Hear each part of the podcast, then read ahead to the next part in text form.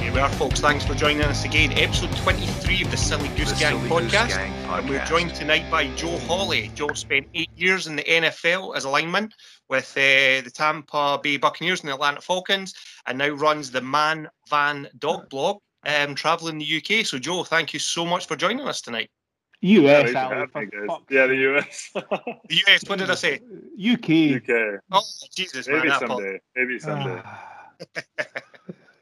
That's always a Ah, yeah. Yep. Yep. You- Fucked up. Fucked up from the beginning.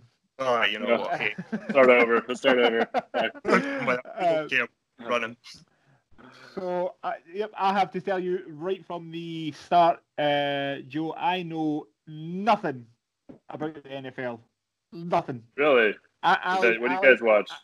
Uh, I watch a lot of Rugby? I- I- yeah, well, rugby, football, a lot of fights and stuff. Ali's, uh, Ali's a big NFL guy. Um, I know, I know, I, I know who like um, what's that guy called? Tom Brady. I know, I know who Tom Brady Tom is. and that's- That's, pretty much it. Ali's, the, Ali's the big NFL guy. So. And uh, Chris knows Tom because he's married to G- uh, Gisele. That's the only reason he's ever heard of Tom. That's the only reason you need to know Tom Brady. yeah um yeah so uh yeah I, I i was fascinated in the you know retiring and going in a van around about america that's something that uh seems just like the ultimate expression of freedom is just going fuck it i'm going to jump in a Yeah. van and go go travel um, Yeah, I mean, I spent my whole life playing football, and it's it's not an easy thing, and it's really stressful, really tough to play at that level against some of the best athletes in the world. And it got to a point where my body was breaking down, and I had, I mean, it's a twenty four seven job. Like a lot of people don't realize, like it's always constantly on my mind of having to show up and be a certain way. And so when I did walk away, it was like I had this new sense of freedom for the first time, and I was like, holy shit! Like I don't have anywhere to be, nothing to do and you know i was like what an opportunity to go explore that freedom for the first time and you know i think everybody has dreamed of a road trip at some point in their life and you know i was blessed enough to you know have some money in the bank i was single at the time and nothing but time on my hands. I went and explored. It was pretty beautiful. Yeah, it's super super cool. So what um so when when you know right from the you know where where was the was there some place that you wanted to go first or did you just wing it or uh, you know what what was the plan? Oh man, uh, the plan was just to go for a few months, um, and then just I had a few places I wanted to see. I was, you know, really into the national parks. There's like really beautiful Yeah. places I was looking on Instagram, and so I had a couple places I wanted to see, and a couple people I wanted to see that I knew people all over the country. And you know, when I took off in the van, it, three months turned into a year and a half, and it was just so much fun going to different places. Uh, you know, I went to a bunch of like all the major cities up the East Coast. I went to. I'd go, you know, for a weekend or a week in a city. I'd go like hang out with people, party, explore the cities, do different like sightseeing stuff, and then I'd go to like a national park and go camping and go recharge in nature. So I got to do all of it and experience so many things. Um, but the reason I've been, I just kind of, I was, I was just kind of alone. I didn't really know who I was without football at the time. Like I put all my effort into achieving this dream and accomplishing this dream. And when it was over, I had a little bit of this like identity crisis. And so I Mm. was part of the reason I wanted to go explore is like, you know, I needed to keep moving and get out of my house and figure out who I was without football. So it was a little bit of like this experiential thing, but also a self discovery thing and figuring out who I was without the game. Yeah.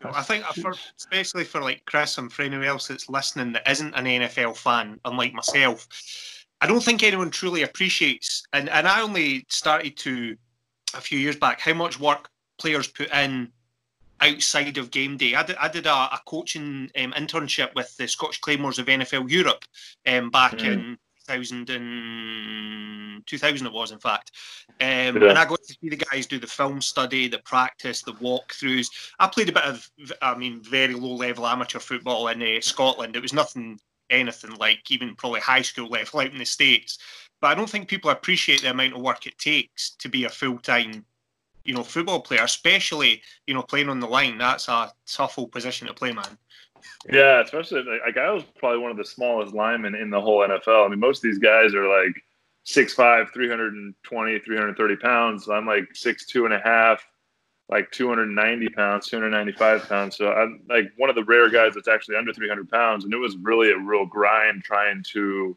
move these guys around. Like basically, I was one of the best in the world at moving people out of the way. like that was my job. And yeah, like a lot of people, a lot of fans, you know, there's this the Madden game, and some people think we just show up on Sundays, play the game, and then go home, do whatever. But it's you know, it's a constant grind, like every day, like 24 seven, and then training camp and having to compete for your job every day. You know, a lot of people you you hear about on ESPN and like on the news and stuff are just like the top 10% of the league that get paid all the money. The most of the guys are grinding every day to keep in the league and continue to try and get a job.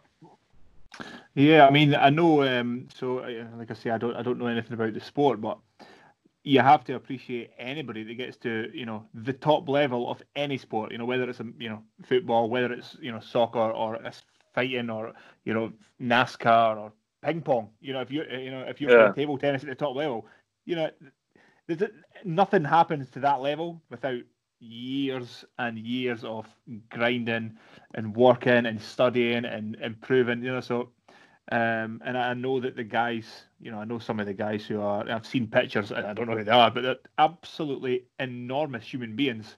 Um, yeah, they are. So you just think, man, just physically, it must be real, real hard on the body. Um, yeah, you know, yeah, especially for me, guys. undersized. Yeah, to be at elite level in anything, you have to put in a lot of time. Yeah. And I think the big thing that separates these guys, from my personal experience in the NFL, is this this ability to overcome self-limiting beliefs and doubt because at some point you reach a like there's so many different levels like you have to start in high school there's very rarely that a guy is playing in the NFL that didn't play in high school and college and like have this dream from a very young age because it's such a physically demanding sport it's not something that you just wake up one day and say I want to play you have to like go through the whole process and every time you go through the process when you're playing in high school and you go to college you become one of the best on the team to probably one of the worst again, and then you have to work your way back up. And then you go from college being one of the best in the country to going to the NFL to being like, for me personally, I was always the best player on my team in every level except when I got to the NFL, I was one of the worst. I was playing against some of the best in the world during practice every day. And so like having to compete at that level, it just really makes you question like, do I belong here? Like, am I in the right place? Am I going to get exposed?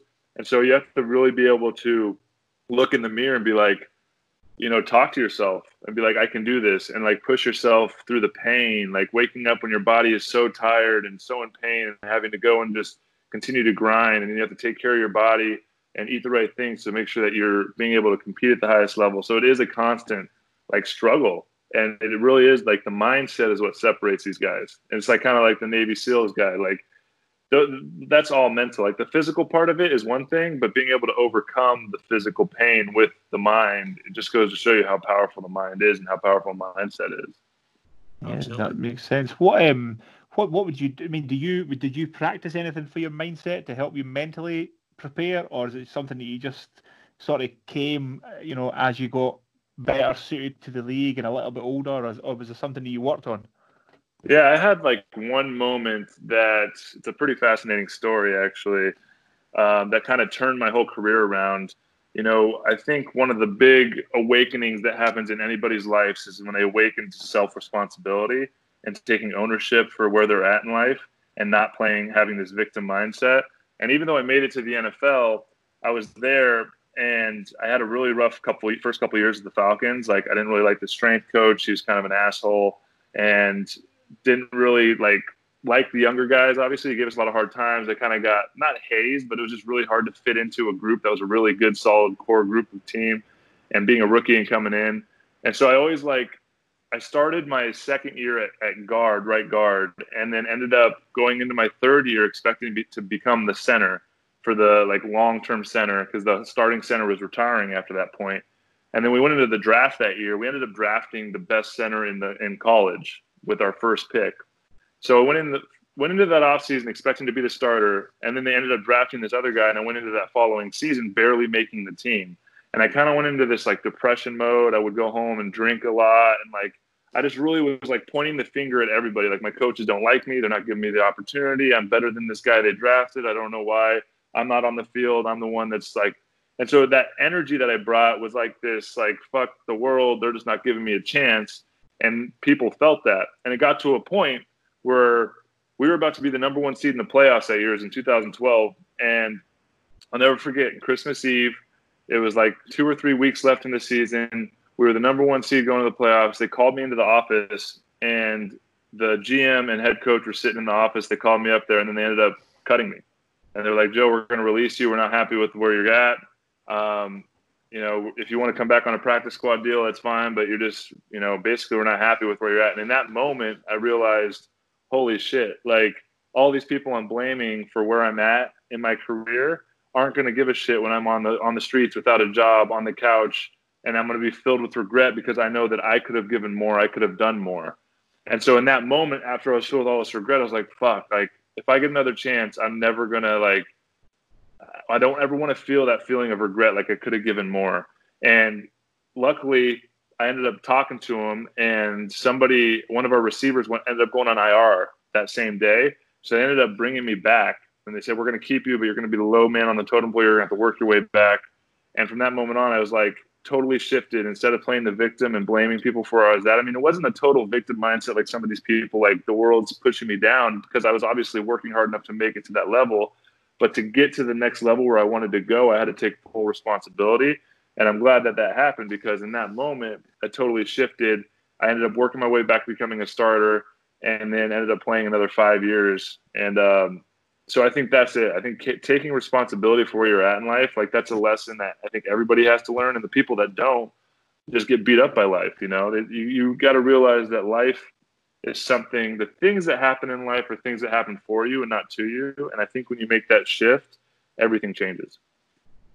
I think that's a, a really powerful message for everybody. You know, you, you have yeah. to, you know, take responsibility for everything. That you know, you make the decisions and you make the choices, and um, if things don't go your way, then you know, there's probably a reason they don't go your way. You know, it can't always be somebody else's fault. So that's it's really cool that you were able to uh, you know realize that and turn it around about, and then you know have another another go at the whole thing. That's that's pretty cool. Yeah, yeah that's, that's pretty cool. fascinating. Yeah, and I suppose as well, NFL's probably out of anything the ultimate next man up sport, isn't it? Unless you are in that top, you know, that one percent it's very much next man up, and it's great that you kind of spotted that and and learned to deal with it and adapted to it, and obviously, you know, built yourself a, a heck of a career out of that. You know, that turning point from there. Yeah, on. I mean, I I dealt with a lot of my career. I ended up losing my starting job five different times in eight years. Um, like that story, when I worked my way back to finally becoming the starter again a year later, um, four weeks into that season, I was finally the starter. It was my fifth year. I ended up blowing my knee out. And so I t- completely tore my ACL, my MCL, and I had to go season-ending surgery, and it took me a year recovery to get back. And when I got through that recovery, ended up losing my starting job again, ended up getting cut, and that's when I went down to Tampa to play and had another opportunity. And when I got down there, they brought me in as a backup. And talking about next man up sport, like the starter there ended up rolling his ankle, and then I ended up taking his job. And when he was healthy, since I was playing so good, they just let me stay in there for the next two seasons. So it really is like another part of the stress of the job is like you you have to play hurt because as soon as you take a step back, I mean, I couldn't obviously play when I blew my leg out, but if you're like, you know, like I tweak my shoulder and it's in a lot of pain, like I'm to do whatever it takes to get out there because I don't want to let somebody else have an opportunity to prove themselves. And it's just really like, what have you done for me lately? And it is, it is a stressful, stressful situation for sure. And imagine the physical toll because playing as, as guard or centre, um, you're getting hit on every single snap of that ball. You're not taking any snaps off. You know, I played again nowhere near your level. Take it what I'm saying with this, Joe. But I played wide receiver. I was out with the handsome boys out in the outside, running fast, keeping away from those big guys in the middle as much as possible. But when you're playing guard and centre, th- th- there's no hiding in there, is there? Yeah, no. It's like if I don't do my job, I can get someone seriously hurt. Like there's like the quarterback behind me or the running back. Like if I let somebody go, like they could get seriously injured. I mean, these are grown men like going after them with everything they have. And so there is a little bit of this sense of like responsibility to show up and do your job and you have to work with five other, or four other guys and you have to be on the same page. So playing offensive line is a very unique unique situation. It's a unique position in a unique sport and the ultimate team position in an ultimate team sport. Um, yeah, it's really, really takes a lot. It takes a lot to perform at that high level in those situations. Yeah, especially when you're not even getting the, you know, old linemen don't appear on the stat sheet very often. Do you know what I mean? Unless you get one of the uh, tackle eligible plays and you get a big man touchdown dance. Um, other than that, you're not really appearing on the stat sheet. You know, and you're not getting many ESPN Sports Center highlights, unfortunately, unless you pancake someone or you know decleat someone. You're kind of you're the kind of guys that come in, do the job, and very blue collar, kind of below the radar type players, aren't they? Yeah, that's that's exactly. So the difference between an offensive lineman and a defensive lineman, if an offensive lineman is kicking the defensive lineman's ass all game, let's say there's 65 plays in the game, and the offensive lineman kicks the defensive lineman's ass for 64 plays, but that defensive lineman gets by me one time and gets a sack, fumble, recover for a touchdown, he's the hero, and I'm the person that lost the game for him. Even though for 64 plays he was getting his ass kicked, he might have been on his back, he'd move it out of the way but maybe I like accidentally miss my position on my hand placement or something, and he gets a move on me. So it's like this heightened sense of like that's why offensive line you have to strive for perfection. Even though you can never be perfect, you have to continue to improve and get better. And you're just it is it's tough. It's tough to continue to get to that point. I mean, if you keep playing football, you're just continuing striving for perfection that you're never going to reach. I mean, that's why you look at Tom Brady, like he's won so many Super Bowls because he continues to show up. He knows he's still striving for striving for perfection. But even one of the best to ever play the game is never going to be perfect, and you have to have that mindset of continuing to become perfect. And it's it is exhausting if you get to a point when your body's worn out and you're in a position where it's like you're so physically demanding. It's like I, I just gotta gotta experience something else in my life at some point. Mm-hmm.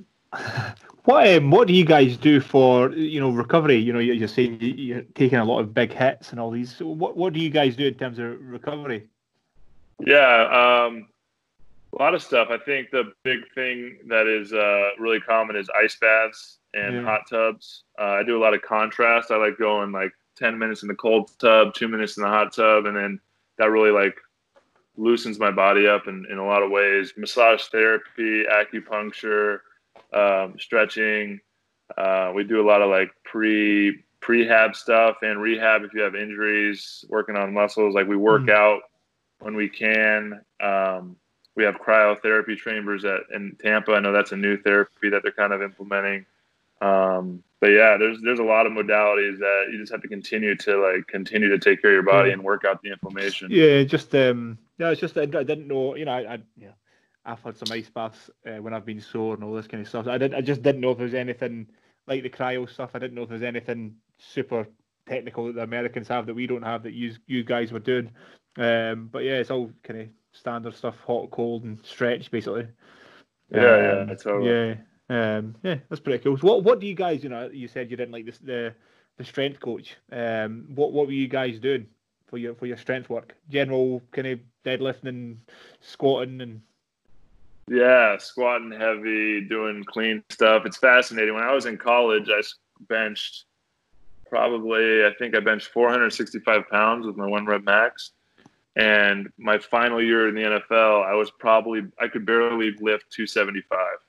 So like really? my shoulders are so beat up, and like you'd think like you continue to get stronger and bigger, but as my body wore out, I didn't really lift as much weights. Like I really yeah. it was really about taking care of the body, using my technique, but I had to stay strong enough to really handle these guys. But it was really like you had to be smart because I couldn't go lift like I did when I was a kid, you know. Um, but yeah, like a lot of heavy like heavy squats, heavy bench, um, a lot more functional movements getting implemented now because people mm-hmm. this new newer age um, strength training is a lot more about mobility and being limber. It's not as like rigid because just being big and rigid is going to get you hurt. So it's really about taking care of the whole body rather than just being big and strong. I was I was trying there in my in my head to do the conversion from what did you say four ninety six? Oh, 465. 465, so that's going to be. That's like 200 and. Over 200 kilos? Like two, yeah, two, 220? 220? 230? It's a Something bench. like that. That's fucking enormous. yeah, a lot, a lot of weight. Yeah. like you were, you were telling me that whole story, and I was trying not to look stupid as you were telling me, and I went, "That's that's that's over two hundred kilos. The fuck? That's a huge bench." yeah, that's colossal. Yeah, that's that's super strong. Um, I know. That's I'll to a walk- lot, yeah. I'll have to My walk shoulders aren't happy about it now. I can imagine. I can imagine. So when you were starting to wind down, then John, coming out of the league, because again, just for people that don't know your story, you, I think it's pretty incredible what you did to sort of set this whole uh, man, van, dog blog off. Like, do you want to share with us what you kind of, you know, you're giving everything away and all that kind of side of it? Because I think that's pretty incredible. Yeah, yeah. I um yeah, so when I was going through, like I said, I was there was a piece of me that was really excited about walking away from the game. Like I said, my body was beat up.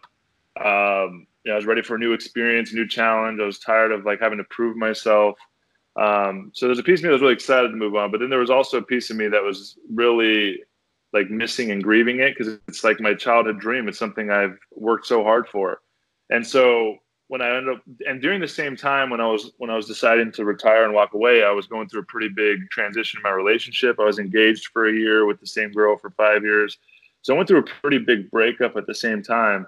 And so when I was walking away from the game, I was basically walking away from this whole life that I had known and built for myself, and I was going into the unknown, and I had no idea what to do. And it kind of culminated to this this moment when I was like a month after my final game. I was sitting on the couch, and I just was like I was so like sad and deep in depression and like my there was a physical void missing in my heart. I was like, dang, like I I knew I was called to move on from football, but like what do I do now?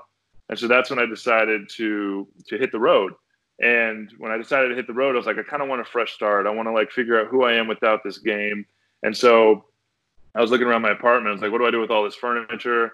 Um, I decided that I didn't want to pay for like a storage container because that was just going to cost more money. I didn't know how long I'd be on the road. And so I figured, okay, I'm going to try and sell it. And so when I tried to sell it, um, I actually used these like different apps like on Craigslist and stuff. And I like tried to try it out. So I listed like a lamp for like 10 bucks. And then someone came back, I'll give you four bucks for it.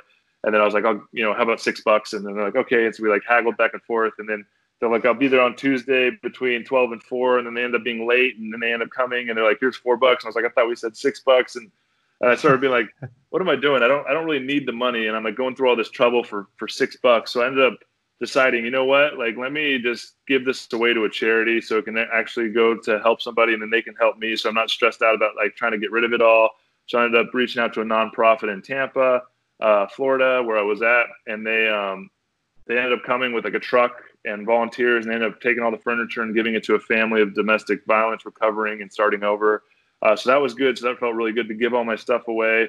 It felt like a physical weight was lifted off my shoulders. Um, and I, I, really connected. Like one of my mantras for my my whole man van dog blog um, journey has been live with less to experience more.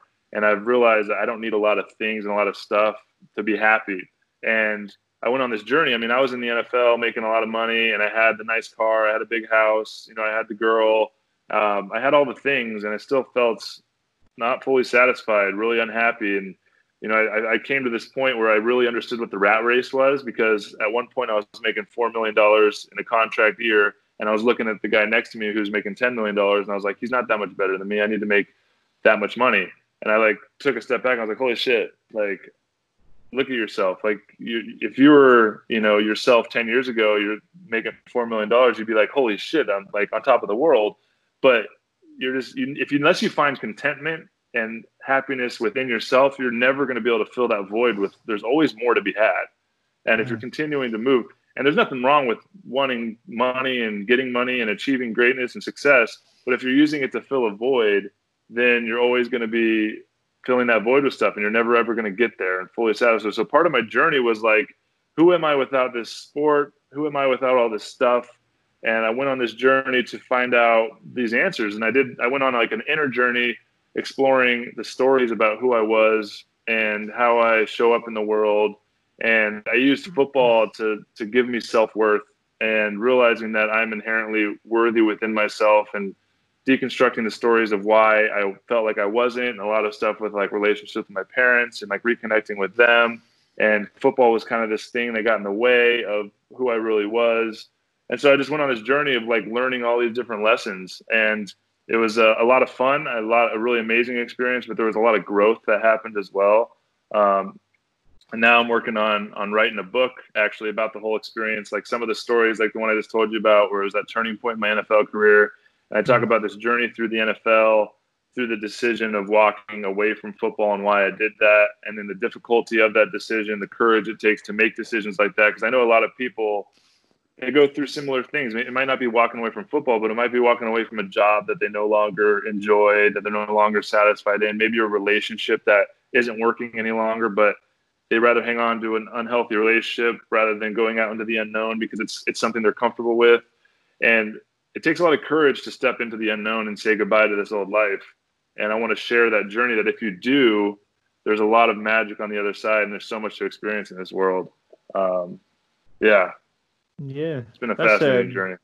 Yeah, man. I think um, you know, there's a, a lot of people, you know, in unhappy relationships, unhappy jobs, just but you know, just uh, sort of existing in this existing in this life rather than you know, you know, like a lot of people, I'm sure would like to, you know, sell everything and, and go traveling anywhere in a van because you know, but they just kind of get scared, and I don't. Know. It's you know, it's it's um, yeah, it's a, a real interesting thing that people hold on to these things that they think are valuable and important, but they really mean nothing. Like not absolutely nothing. It's fucking you know what's a you know it's, everybody wants a nice house, but you know do you really need a you know whatever half million dollar house, a million dollar house? Do you really need it? Probably not.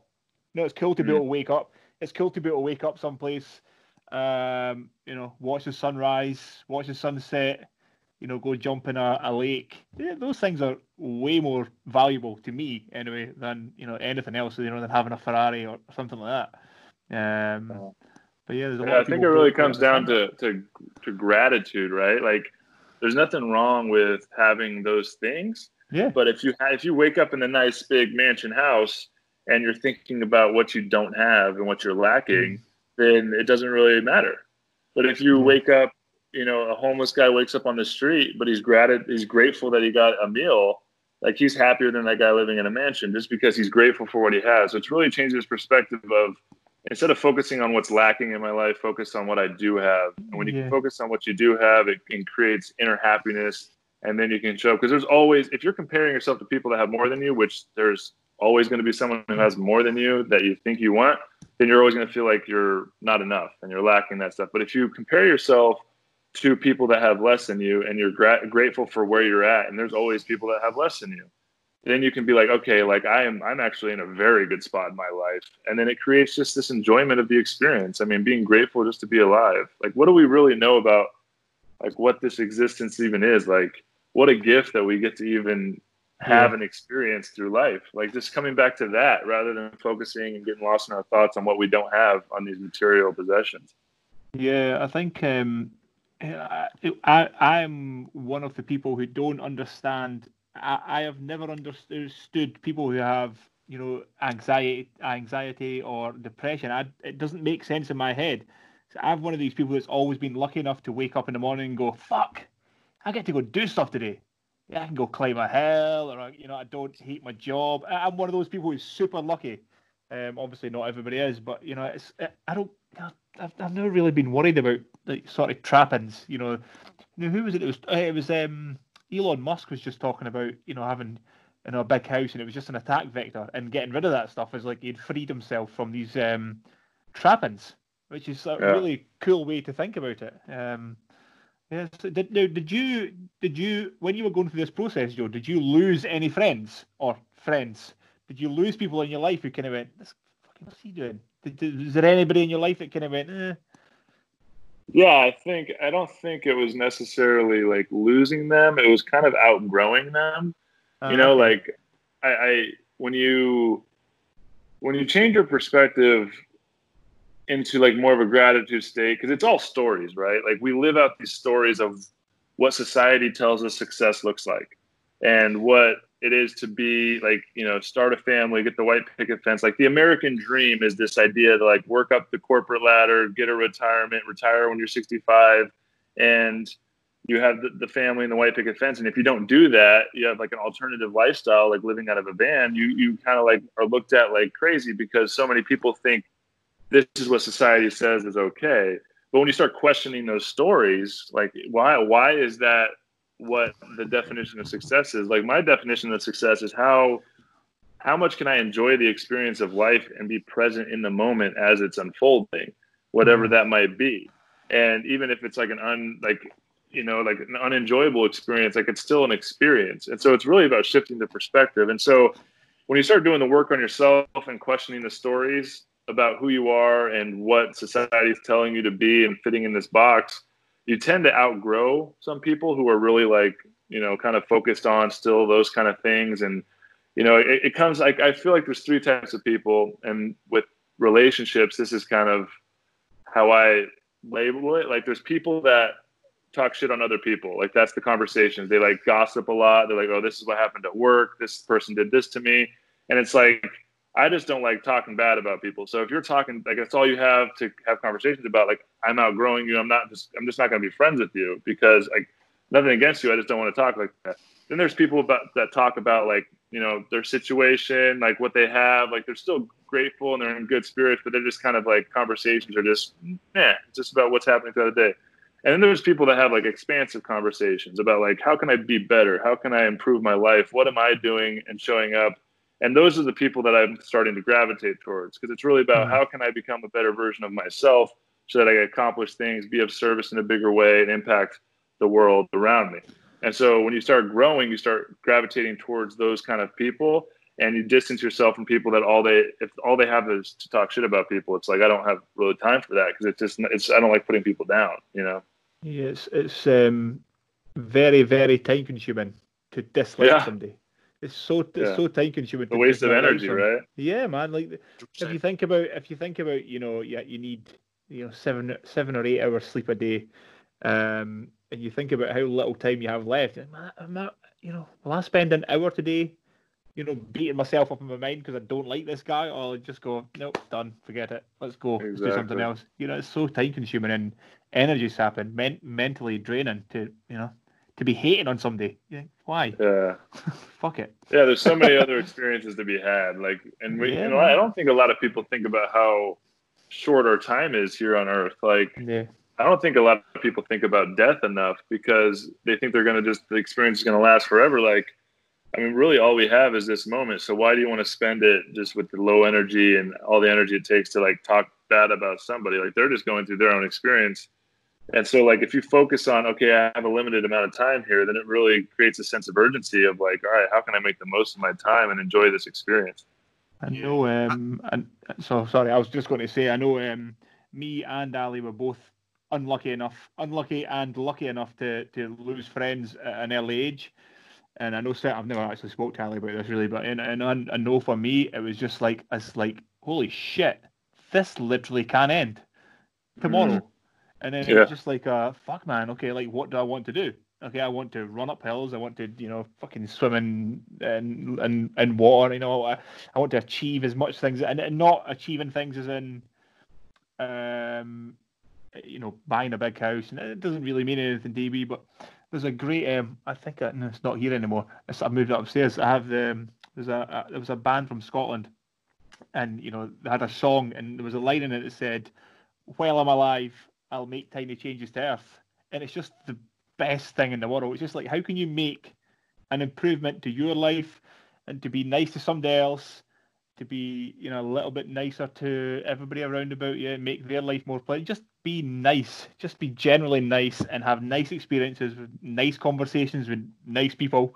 And um, yeah, it's very freeing when you realize that, fuck, this really doesn't last for very long. Um, it's, it's like that cool thing. Stoic philosophy as well, isn't it? A bit memento mori. You know, remember that one day you'll die. I'd seen someone, the name escapes me at the time, but they had basically created a chart. They were 30 years old and they'd, they'd planned it out until the age of 70 just for an arbitrary number.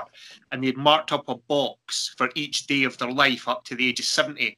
And at the end of every day, they would get a black marker and put a line through the box to show that day was done and it was all designed so that at the end of every day, before they put the mark in the box, they would think, "Have I made this worthwhile? Have I made this black mark that I'm about to put indelibly on this wall? Have I done something worthwhile with today, or am I just literally marking time?" am I just putting a box? And I think, you know, with what you've done, Joe, between your career, your college, and what you're doing now, traveling, I definitely think you're uh, you've ticked a few uh, boxes and some worthwhile experiences. I would imagine.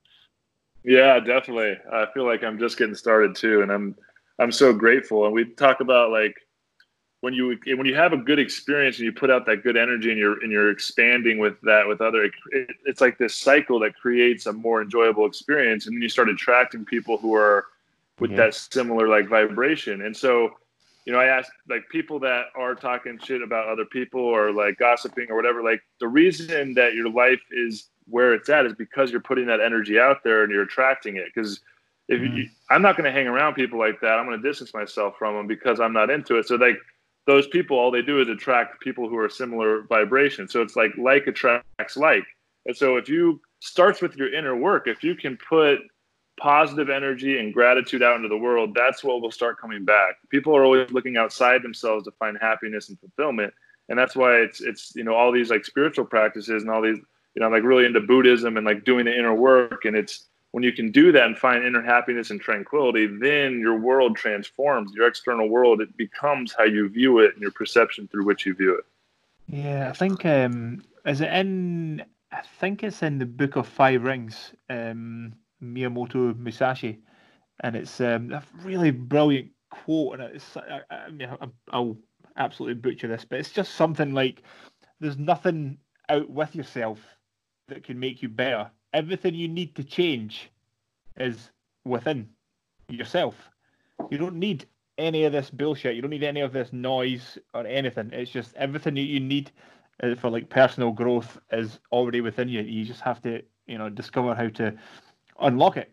And it's a mm-hmm. really, really cool, a really cool quote. Um, yeah. Yeah. What I've uh, learned is it's it's like the thing that's holding us back from achieving the things we want in life are our own beliefs about why we can't. So it's really yeah. about turning inward and, and working on the resistance. And, and once we remove the resistance, because I think, I believe we all have like a soul's purpose and mission here on earth, right? So we're like all meant to do something. And if it's something that's coming up in your mind that's like this big dream, there's a reason it's coming up. And it, it's like the more you can kind of listen to that and honor it, then you just got to get rid of the resistance and it will just literally come to you and you will flow, it will flow out of you but you got to get rid of the resistance to believing like well I'm, I'm not good enough or why, why why would i be able to do that? Like i can't accomplish what that person does or that dream is too big or and and looking at those stories and questioning where those stories came from like who told you you weren't good enough? Like why do you believe that? Maybe it was something that happened when you were a kid. Like for me it's fascinating. Like i used to have this self-limiting belief that i could not write and i was you know i moved when i was in third grade from uh, Vegas to Orange County in the middle of the school year, and so I missed like kind of, and they had different curriculum, so I missed kind of a lot of the English stuff, and so I always had this like this thing like I just didn't learn English, and so I was always so behind, and I was like insecure to ask questions in school. So like the, all growing up, I just felt like not a good writer, and when I actually started the Man Van Dog blog, I was like, okay, I'm going to do a, a written blog. I'm excited. I'm going to share my story through writing and I sat down before I even took off and I wrote this blog post, my first blog post, and I spent like three hours writing it. And then I went back and reread it and I was like, holy shit, I sound like a fucking dumbass. Like I can't put this out there. Like this is not good. And so I just like I was like, okay, how am I gonna do this? So I was like, I'm not gonna write. Writing's not my thing. I just never been a good writer. I'm gonna do the the YouTube videos because like I have a little creative eye with video and editing and like that was fun. So I, I did that and I was like, oh, that's amazing. And it wasn't until I read the book called The Artist Way, which started talking about journaling. And I always had resistance to journaling because I wasn't a good writer. So when I would journal, I would always like try to edit it or correct it or think somebody would read it. And so I would always like judge myself, even though I knew it was a journal and nobody would read it. So then I just wouldn't journal. And I read that book and it talks about stream of consciousness writing, where you literally wake up each morning and it's a habit and you just I have a, an app on my computer where I just write what comes to my mind. Don't edit it, don't judge it, don't go back and reread it. And so I just was able to get my thoughts out on paper. And by doing that, it was just it helped me practice writing. And then at the end of that, I started doing like positive affirmations. So I started writing, I am a good writer, I am an author, because I knew that I wanted to write a book eventually. And so I to to change this belief that I could never do it, I just started writing and then it was fascinating. I wasn't writing for anybody but myself. I was never going back and rereading it. But I noticed like the more I wrote, the words started like coming together and started flowing and they Mm. started making more sense and like i just literally changed that belief about being a writer and my writing started becoming a lot better and that probably that whole process probably started a year and a half ago and now i've written a 58000 word manuscript and i'm in the editing process of writing an actual book that i'm going to put out in the world so i went from barely being able to write a blog not even being able to write a blog to writing a book because I told myself I could and I uncovered the story of why I thought I couldn't. And I think if people work on the resistance that's holding them back from achieving what they want, whether it's, you know, I want to make a million dollars, it's like, well, how can we get you there? And you realize that the million dollars really isn't the thing. That's an arbitrary thing, whatever the thing is. It's how does Yeah. that thing make you feel? Like, why do you want a million dollars? Maybe it's security. Maybe you want to feel secure so you can have freedom to go travel and experience. So getting down to like what you want your lifestyle to look like and then working towards that and uncovering the beliefs that are holding you back from achieving that. Yeah, that's uh, that's really cool. Um, you know how how you know obviously you know uh, like you're saying if there's a goal, you know the, the path isn't direct. You know, so there will be some obstacle, and you have to figure out how- to get there, how to go there. You know, and um, constantly learning. And um, I think being aware of your, you know, uh, this this is just with me personally, Joe, but being aware of your own bullshit when you're when you're Mhm. bullshitting yourself, you have to be aware of. I'm I'm this is, I, I'm creating this problem now, so let's sometimes take a step back and um, but even let's figure this out. So it's, it's it's really cool that you've found found a way to to get there. Um, Yeah. it'll be interesting. It'll be, it'll be an interesting an interesting book. Um, I, I'm I, it's funny that you say you can't write. I'm a terrible reader. Like I can't read. But you know, Ali will read books like, "Oh, I've just read another book." You know, you started it two days ago. Whereas Yeah. I'm like, I'm like, uh, yeah, do they do a pop-up version? I'm like, I fucking don't.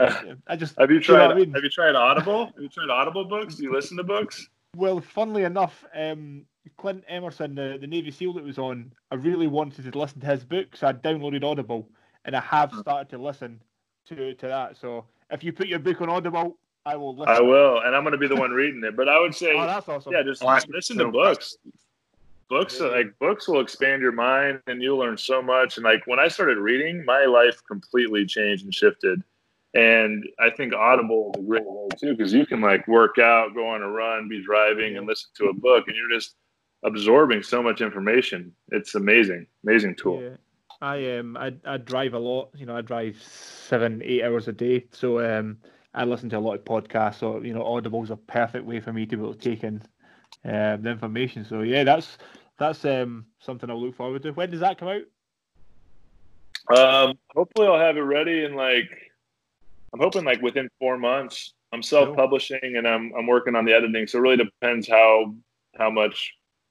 I'm about to get my feedback on Thursday from my editor, so we'll see what she says, how bad it is, how much work I got ahead of me. But um, I'm excited. I'm excited to get it out and get it done, and I know it's going to be a catalyst to the things I want to do in life. I want to become, Mm. you know, more of a speaker, motivational speaker. I'm working on building a uh, a program called the Heart Collective for athletes that are in transition that are going through a similar thing that I went through. I, like I shared how hard it was.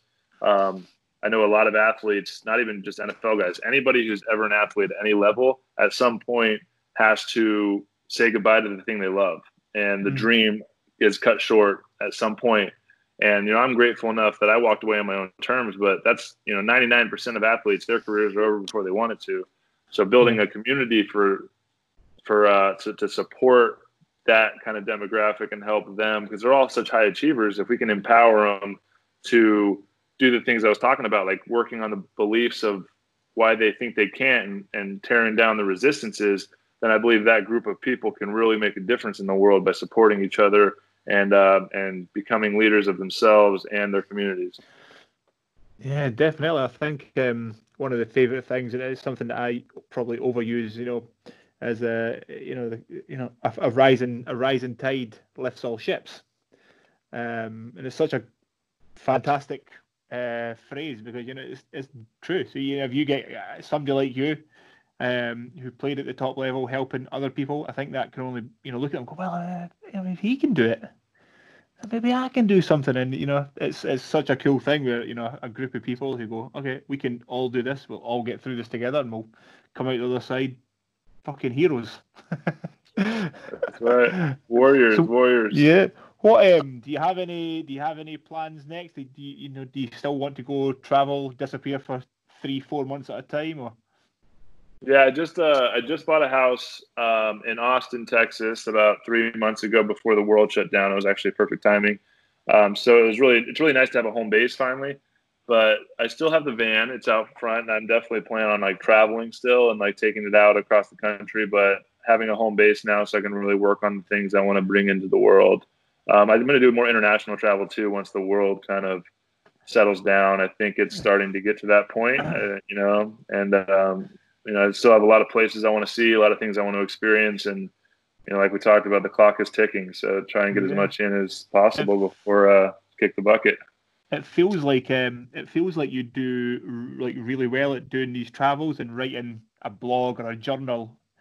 You know, uh, you know, if you've done uh, different journals about every trip and then make a like a, a, a book based on different journals for your travels. That that seems like to me that seems like that would be super cool you know, if you had different sections about different, but you know, that be seems like it'd be fucking really cool, like a really cool book.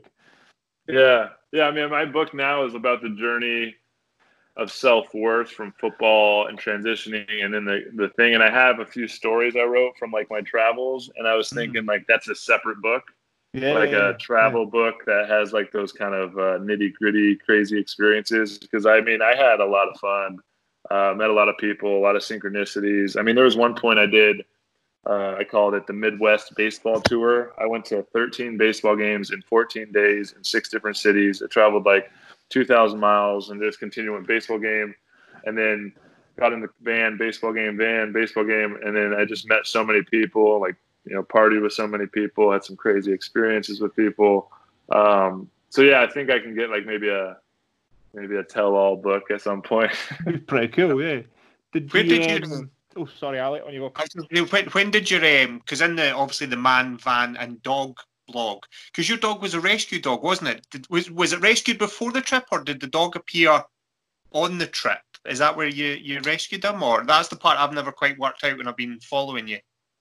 Yeah, she. Uh, I knew that I wanted a dog on the road, so as the trip started, like percolating in my mind as an idea. I knew I wanted to rescue a dog, so I actually rescued her like a month before I hit the road, and uh, went to a shelter in Tampa. And you know, I, I, hung out with a bunch of different dogs and ended up finding her, and uh, she's been amazing. Freedom girl. She's the she's she's like I don't like the whole trip. My whole life would be completely different if I didn't have her as a travel companion because it just even the nights when we were alone, at least I had her, and she's got such an amazing personality. So it's been great. Yeah. Well, and uh, I know I just I'm just being cautious of the time because we're getting close to an hour. So, um, one thing I was going to say, you know, when you were on these uh, on these travels in, in these different places, did did you meet anybody at any point who kind of went, "Holy shit, are you not? Are you the football guy?" Like in a, in a strange, bizarre place. Did you know? Did anybody go, "Hold on, why, why is he? Are you in a van? What the fuck?" yeah, it was actually fascinating. There was a um, ESPN wrote an article about me and then USA Today, which is one of the bigger publications here in, in the States, uh, wrote an article that was like on the front page of the sports paper when there wasn't a lot of sports going on. There's like a transitional period when like football season's over and there's like maybe a little bit of, there's no baseball either yet. It's just maybe a few basketball games. So it's like a dead period. And so they put like that story, and um, that's where I got a lot of kind of followers from that. And so a lot of people, and then there was a Facebook video that actually went viral. There was like I think it's 36 million views on Facebook, which is like crazy. And so I would be yeah driving the van like it's fascinating. People would be like I'd be driving on the highway and people would be like honking like oh what's up like we follow you or like I'd be stopped at a truck stop and somebody would pull up like hey can we take a picture with you like we follow you on Instagram. Uh, one time I was I was at the Starbucks getting a coffee and this like old lady was like, "Aren't you that that football player that was that was in the paper?" And I was just like, "Yeah, wow!" Like it's just wild how many different people like would say something. Pretty fascinating. Yeah, it's cool. It's um, it's always nice when you meet. What, what's what's fascinating is so uh, you know this ties into what we, you know the world at the minute is um, you know, you see so many assholes. There's a lot of really not nice people and a lot of mean people. And when you actually go out and around about, you know, Scotland's the same. Uh, you meet some absolute sweethearts all over the world. You know, you get you get these people who are doing all sorts of bad things, but there's also some just genuine salt of the earth, really really nice people. Um, when you out and meet them, it's it's it's one of those things that's um, you know, we focus too much on the assholes rather than the nice people. you know, um, it's something that's always kind of crazy. But yeah, it's it's you know, do you did you did, did you meet anybody? You know, there was did you get anybody like shit off anybody for like retiring from football or? Any any shit for retiring? Yeah, did you, on your travels did you get any shit from people for retiring? Uh, no, it was actually kind of fascinating how I got um, it was like a tough decision when like the people close to me didn't really support me or understand. Like I got more shit from them. Like I was engaged, like I talked about my fiance. She was like when I told her like, "Hey, I'm thinking about retiring," she was not really that supportive of it. You know, my parents at the time were like, "Are you sure you want to walk away from everything you've ever worked for?" Um, you know, and then like some of my teammates were kind of confused. Like, you know, some of them understood because they knew how hard it was, but you know, a lot of people, yeah, they're like, you're just going to throw this away because they didn't, they don't see what it takes to get to reach that level and to stay at that level and how hard it is. So, yeah, it was, it was a tough decision because it was a, it was a, a lonely decision. It was like an isolating decision. It was a decision I had to make for myself when other people didn't understand it. And I think a lot of athletes, especially in the NFL, they get to a point where they, they might be in that place and they decide to keep playing because they don't know what else to do. They don't know what else they're going to do. They're going to miss it too much. So they continue to push themselves and their bodies and they end up really hurting themselves and not having a satisfactory life afterwards. So yeah, it was a it was a tough decision. I think a lot of people. It was really cool when I was traveling though that a lot of people um, knew me because I always was a guy that didn't like being known for being a football player. Like I always wanted to be known for something more. And it's when you meet somebody, you tell them that you play football, they automatically think they know you. They think they assume that like a, you're a certain kind of person, and you know you got money and you're like this and you're like that. And I really hated telling people I played football. And so when I was done and I was doing this travel thing, like and people were like, "Oh, you're the you're the van guy. You're traveling. Like so awesome what you're doing." It was not about the football anymore. It was about what I'm doing now and I really enjoyed that. And it was really cool for me to to feel like I I am capable of doing other things besides football. I'm more than a football player, uh, which is really I'm really glad I got to experience that because it's helped me now working on the things I want to bring to the world. You know, I'm not just a football player. I'm a lot more than that. Yeah, definitely. I think um, we're all we're all in our own way trying to figure out whatever it is we're doing. You know, as example, you know, me and Ali are still trying to figure out how the fuck to do this.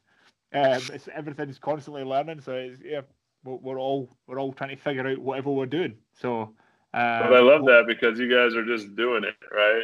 So it's like well, instead of just thinking about it, waiting, it's like, well, let's just start and we'll learn as we go. And there's a lot of power in that because yeah. to, to really grow is you have to experience, and you can't you can't mm-hmm. learn experience. You got to experience it and go through. Yeah.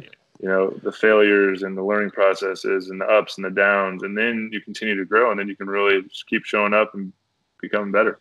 Yeah, yeah definitely, We, we, we've said that. I know we said off camera as well, Joe. You know, it's we started this just as a let's give it a try and see how it goes. And some of the cool people, yourself included, that we've had on talking to us, you know, we, we're definitely convinced the source code for 2020 is broken somehow.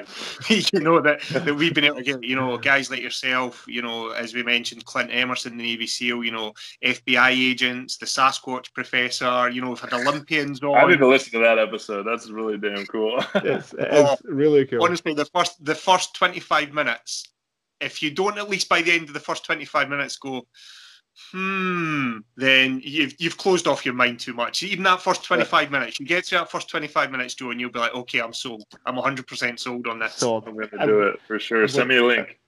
we will. We will. We will. Um, yeah, so it's uh, like you're saying, uh, it's, it's me and Ali. I think the first time it happened was after the, the FBI guy, as he hung up, we said our goodbyes, and he hung up, and we just burst out laughing, just like we're two guys from this small you know small villages in Scotland we've just spoke to you know now we're speaking to somebody who played eh, legitimately played in the, F, in the NFL, and it's like this, you know, this doesn't happen unless you make it happen, and it's just like, you know, this, you know, this, you know, the pandemic was a perfect opportunity, um, and I'm sure other people have done things on their own to just go, well, fuck it, we might as well try because there's nothing else to do. So it's, it's I love it, man. Cool, I'm proud of you guys. Such, such a cool learning experience, and uh, we get to talk to guys like you, which is super cool. And uh, we are eternally grateful for your time um, because, as we've already discussed, time is very limited. So, thank you, thank you um, for that, Joe. It was uh, fantastic. We will, you know, that's about an hour now, so we'll, we'll let you get on and, and do your appointment. So, uh, just before we disappear, just for anyone that wants to find out more about you, Joe, where can they they find out? You know, find about your book, about your your blog. Where can they they find you? Yeah, the best place to reach me is on Instagram at joe.hawley, H A W L E Y. Um, I'm really active on there, so if you reach out to me, I'd definitely love to hear from your listeners. And then manvandogblog.com is my website, so there's a little bit more about my story up there. But I'm working on transitioning that into more of a personal website. Um, but if you follow me on Instagram, I'll keep you updated on all the new things I'm working on. Awesome. We'll put a note in as well in the in the notes when we post this one up. But uh, Joe Hawley, thank you so much for taking the time to talk to the Silly Goose Gang today. Really appreciate it. Um, wish you all the best. You know, we'll look uh, forward to the book when it comes out. Um, episode 23 done and dusted, guys. Thanks very much. Thanks, Joe. Thanks, guys. Appreciate it.